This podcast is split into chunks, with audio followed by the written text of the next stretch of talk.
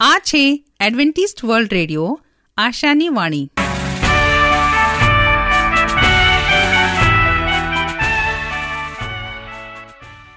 અમારા આજના પ્રસારણમાં તમારું હાર્દિક સ્વાગત છે. આજે તમારા માટે અમે ખૂબ સુંદર સ્વાસ્થિક અને આત્મિક વિચારો લાવે છીએ.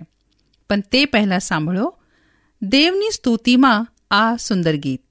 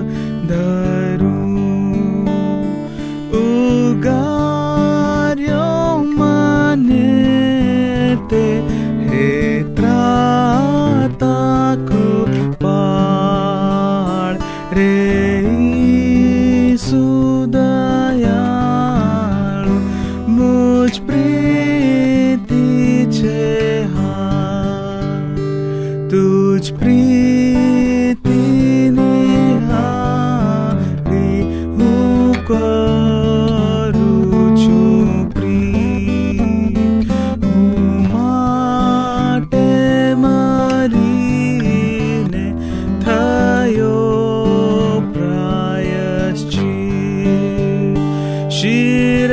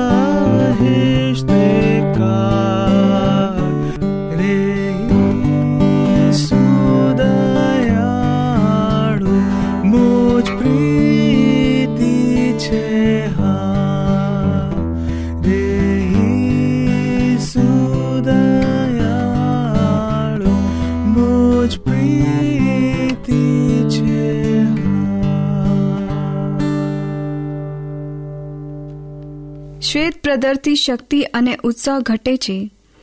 યુતોને સફેદ, પીળું, રતાશ પડતું યોની મારફતે વધારે પ્રવાહી કપડાં બગાડે છે અને આયુર્વેદમાં શ્વેત પ્રદર કહે છે.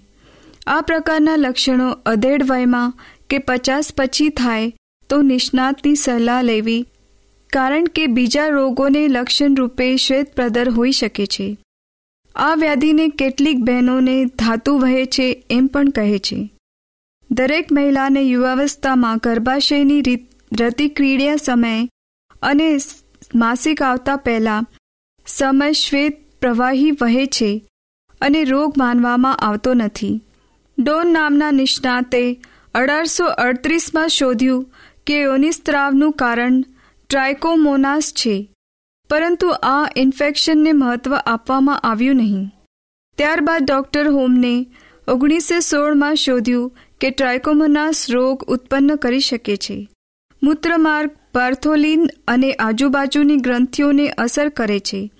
એક સર્વે મુજબ શ્વેત પ્રદરથી પીડાતા બહેનોમાં ચોત્રીસ ટકા બહેનો ટ્રાયકોમોનાસને કારણે શ્વેત પ્રદરથી પીડાતી હતી. સ્ત્રીઓને યોની રોગ થાય એમાં મુખ્યત્વે વાત દોષની વિકૃતિ સાથે હોય છે. પણ વાત દોષની ચિકિત્સા કરતી વખતે ખાસ લક્ષ્યમાં રાખવો પડે છે. સ્ત્રી રોગની ચિકિત્સા કરતા પહેલા રોગ થવાના કારણો સમજી લેવા જોઈએ.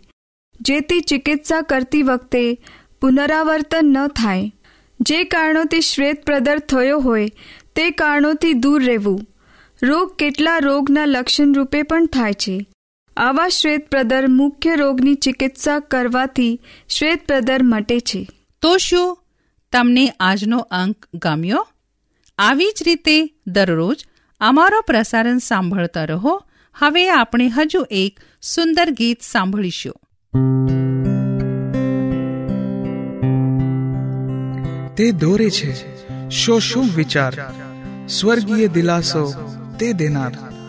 જે માર્ગે જાઓ, જે કામ કરો, તેમાં દોરે છે મુજ પ્રભુ.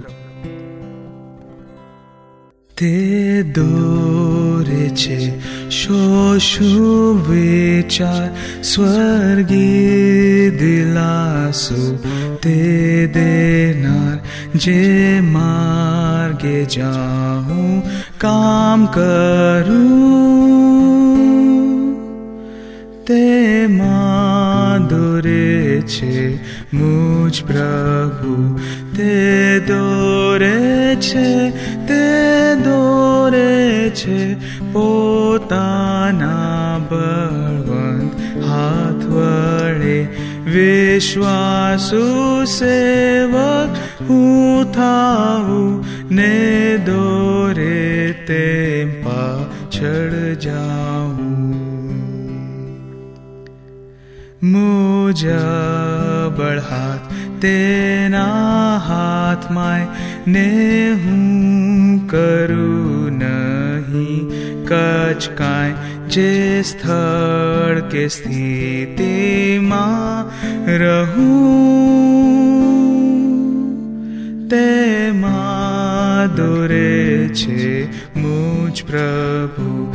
તે દોરે છે, તે દોરે છે પોતાના બળવંત હાથ વડે વિશ્વાસુ સેવક હું થાઉં ને દોરે તેમ પાછળ જાઉં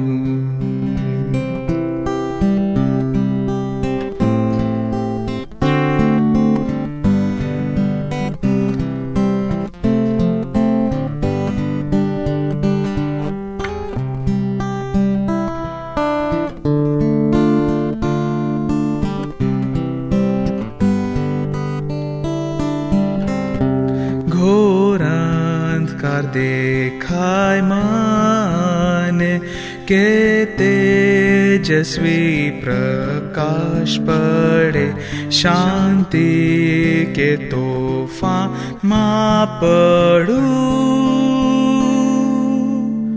ते मा दोरे मुझ प्रभु ते दोरे छे ते दो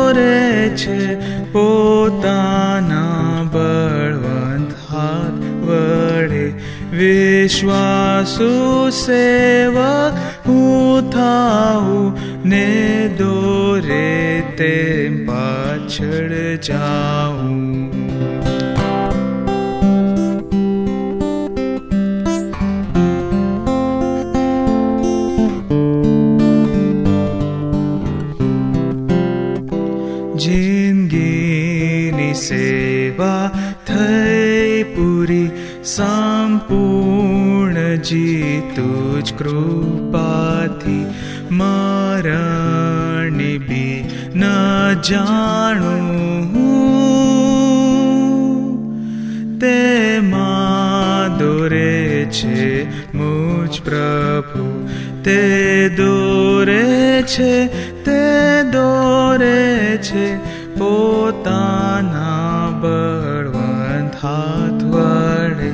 વિશ્વાસુ સેવા હું થાઉં ને દોરે તેમ પાછળ જાઉં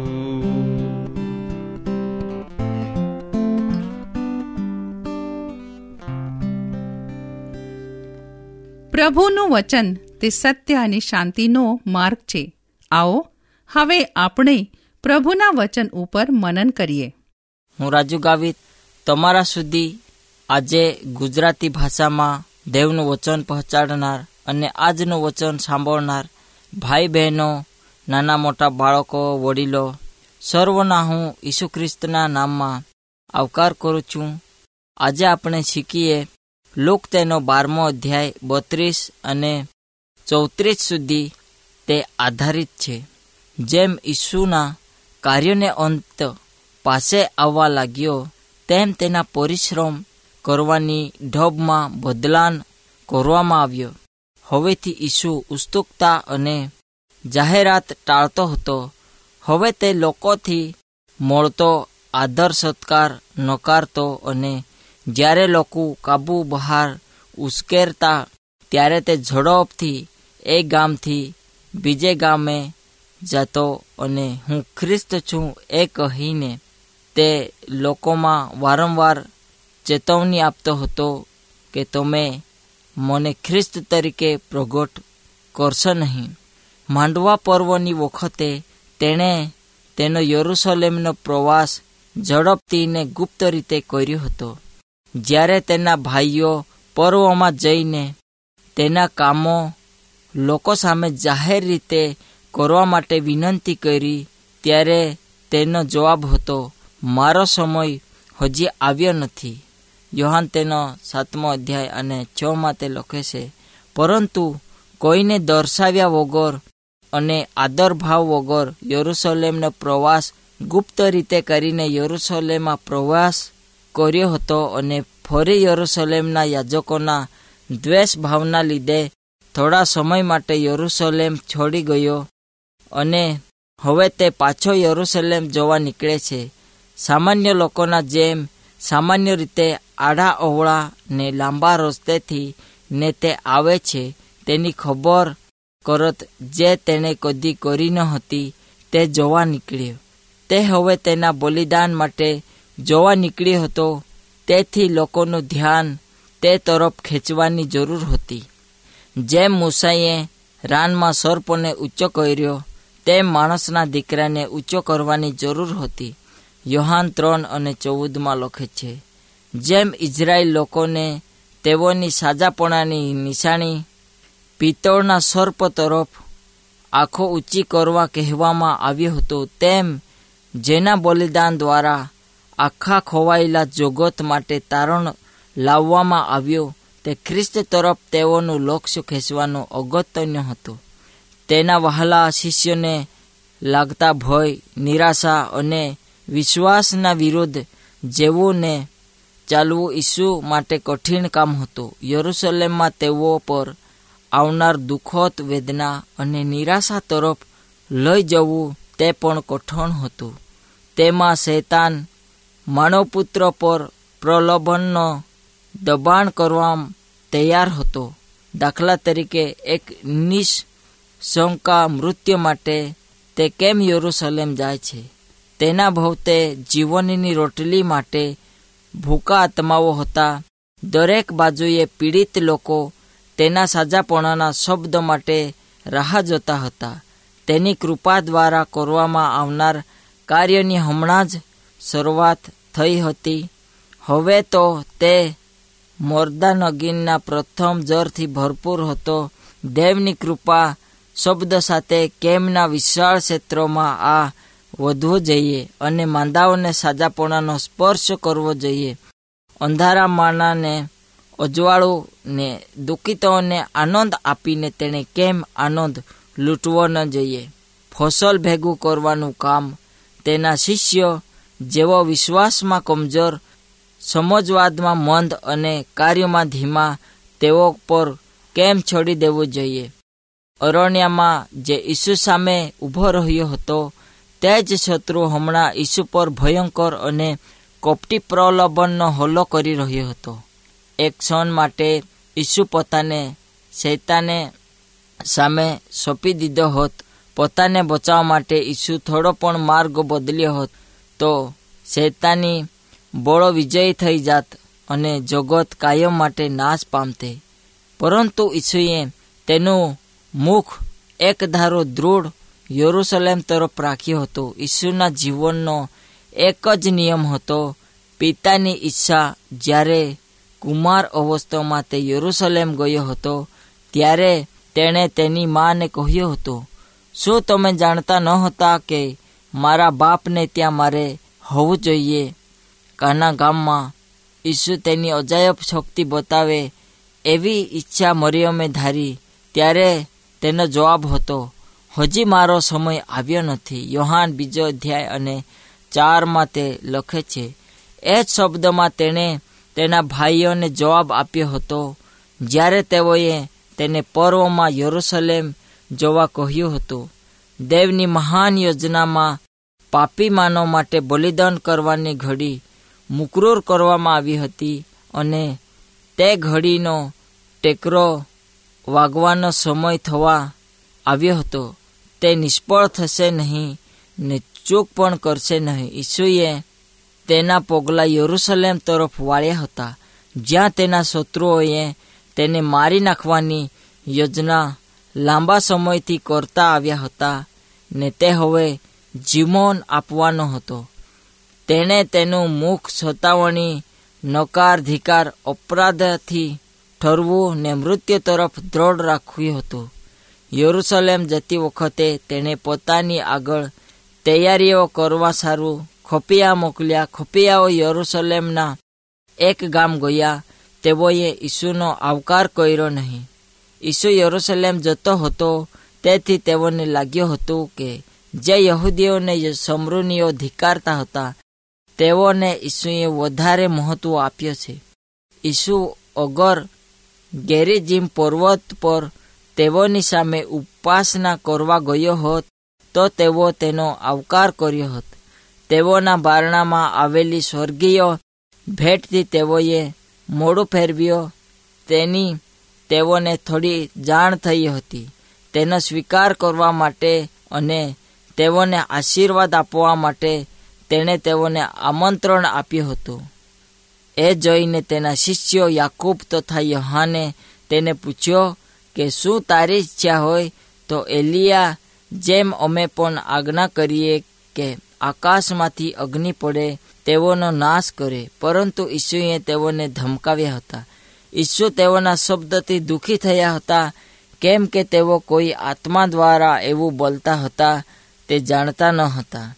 કેમ કે ઈસુ તો માણસોનો નાશ કરવા તો નહીં, પરંતુ તારવા આવ્યા હતા. કેમ કે મનુષ્યનું શરીર આત્મા અને જીવ દેવની માલકીના છે. તેઓને મુક્ત કરવા માટે ઈસુ ખ્રિસ્ત મૃત્યુ પામ્યા ને જેઓને તારણહારના લોહીથી વેચાતું લીધું છે, તેઓ પર ધર્માન ધતાથી દુઃખ લાવવું એના જેવા દેવના વિરુદ્ધ માનવનો કોઈ ગુનો નથી. તેમજ માનવ પર ઈસુનો સ્વીકાર કરવાની જબરજસ્તી કરવી એ ઈસુના કાર્યનો ભાગ નહીં હતો. જગતના મહાન પુરુષો અને જ્ઞાની લોકો તેઓના અભિમાનના લીધે ઈસુને સાચી રીતે સમજી શક્યા નહીં. તેઓએ બાહ્ય સ્વરૂપથી અને તેની નિર્સતાને લીધે તે માનવ સમજતા હતા, પરંતુ માછીમારો અને ધાન્યોને અદૃશ્ય જવાનું આપવામાં આવ્યું હતું. તેઓ સમજ્યા હતા કે માનવ રૂપના આચ્છાદિત સર્વસમર્થ દેવ હતા. સત્ય તારી રીતે સમજવા માટે એક જ માર્ગ છે તે એ કે આપણું હૃદય કમળ અને અધીનસ્થ હોવું જોઈએ. આત્મામાંથી સર્વ અભિમાન અને વ્યર્થતા સાફ કરવી જોઈએ ને તેમાં જે જે ભરી મૂકેલું છે તે બધું ખાલી કરવું જોઈએ ને કેવળ ઈસુ ખ્રિસ્ત તેમાં બિરાજમાન હોવો જોઈએ. તેના છેલ્લા સેવા કાર્યમાં તેણે ઘણા દાખલાઓ આપ્યા હતા. દાખલા તરીકે, ખોવાયેલા ઘેટાનો દાખલો, ખોવાયેલો છીકો, ખોવાયેલો દીકરો. આ છેલ્લા પ્રવાસમાં તેણે કહ્યું હતું, ઓ નાની ટોળી, ડરો નહીં, કેમ કે તમને રાજ્ય આપવાની તમારા બાપની ખુશી છે. તમારી પાસે જે છે તે વેચીને દાન ધર્મ કરો. જીર્ણ નહીં થાય એવી થેલીઓ એટલે આકાશમાં ઓકૂટ દ્રવ્યો પોતાને સારું મેળવો. ત્યાં ચોર આવતો નથી અને કીડો ખાઈ જતો નથી. કેમ કે જ્યાં તમારો દ્રવ્ય છે, ત્યાં જ તમારો ચિત્ત રહેશે. લોક તેનો બારમો અધ્યાય અને બત્રીસથી ચોત્રીસ સુધીમાં તે લખે છે. જ્યારે ઈસુ ખ્રિસ્ત આ પૃથ્વી પર હતા, ત્યારે તેમનો છેલ્લો પ્રવાસ એટલે ગાલિલથી યરુસલેમ તરફ તેમનો લાસ્ટ અને છેલ્લો પ્રવાસ હતો દરમિયાન ઈસુએ ઘણા લોકોને આ મહાન સંદેશ તેઓએ શીખવ્યો હતો. આજે આપણને પણ એ જ શીખવા મળે છે કે ઈસુ ખ્રિસ્ત આપણા માટે માર્ગ લઈને આવ્યા અને આપણે આજે તેના માર્ગમાં ચાલીએ, આપણી પાસે જે છે તે આપણે લોકોને આપીએ. આપણો વિશ્વાસ વધારીએ અને પ્રભુના કહ્યા પ્રમાણે આપણે ચાલીએ. આ સમયે આપણે પ્રાર્થના કરીએ. મહાન તથા દયાળુ તથા અમારા કૃપાળુ રાજ્યા પ્રભુ અમે તમારી પાસે આવીએ છીએ, પ્રભુ. આ જગતમાં જીવન જીવતા પ્રભુ, અમે ભૂંડા પાપી, નીચ અને લબાડી એવા માર્ગ પર અમે ચાલીએ છીએ, પ્રભુ. પરંતુ તમે એમાંથી અમને છોડાવો, પ્રભુ. અમારા માર્ગને બદલવા માટે મદદ કરો. પ્રભુ, અમે તમારા માર્ગમાં ચાલીએ. તમે જે માર્ગ અમારા માટે ખુલ્લો કર્યો છે, પ્રભુ, એ માર્ગમાં અમારો જીવન હોઈ શકે એવું તમે થવા દો. પ્રાર્થના પવિત્ર પ્રભુ તમારા નામમાં માગીએ. આમેન.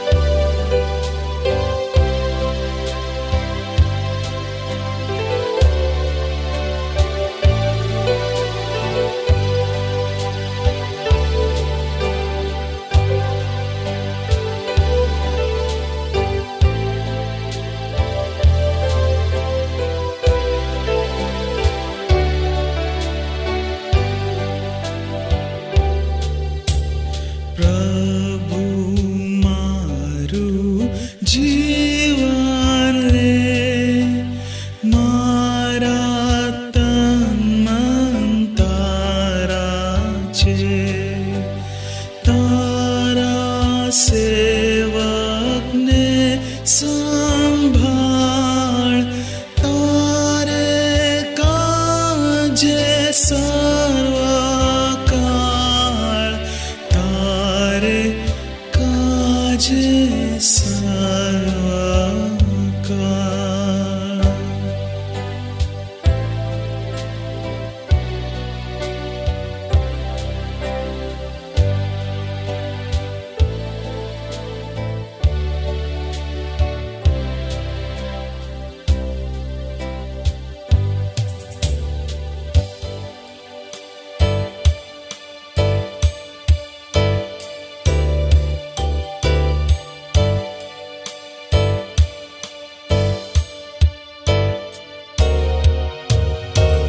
પ્રભુ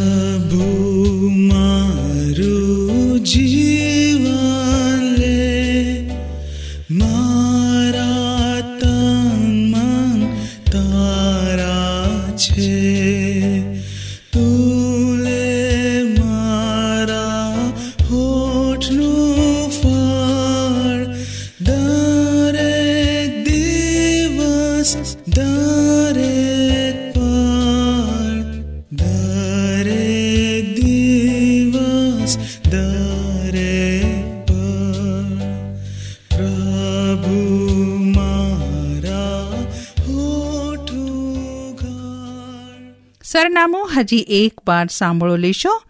Adventist World Radio post box number એક ચાર ચાર છે સેલેસબરી પાર્ક પુણે ચાર એક એક શૂન્ય ત્રણ સાત.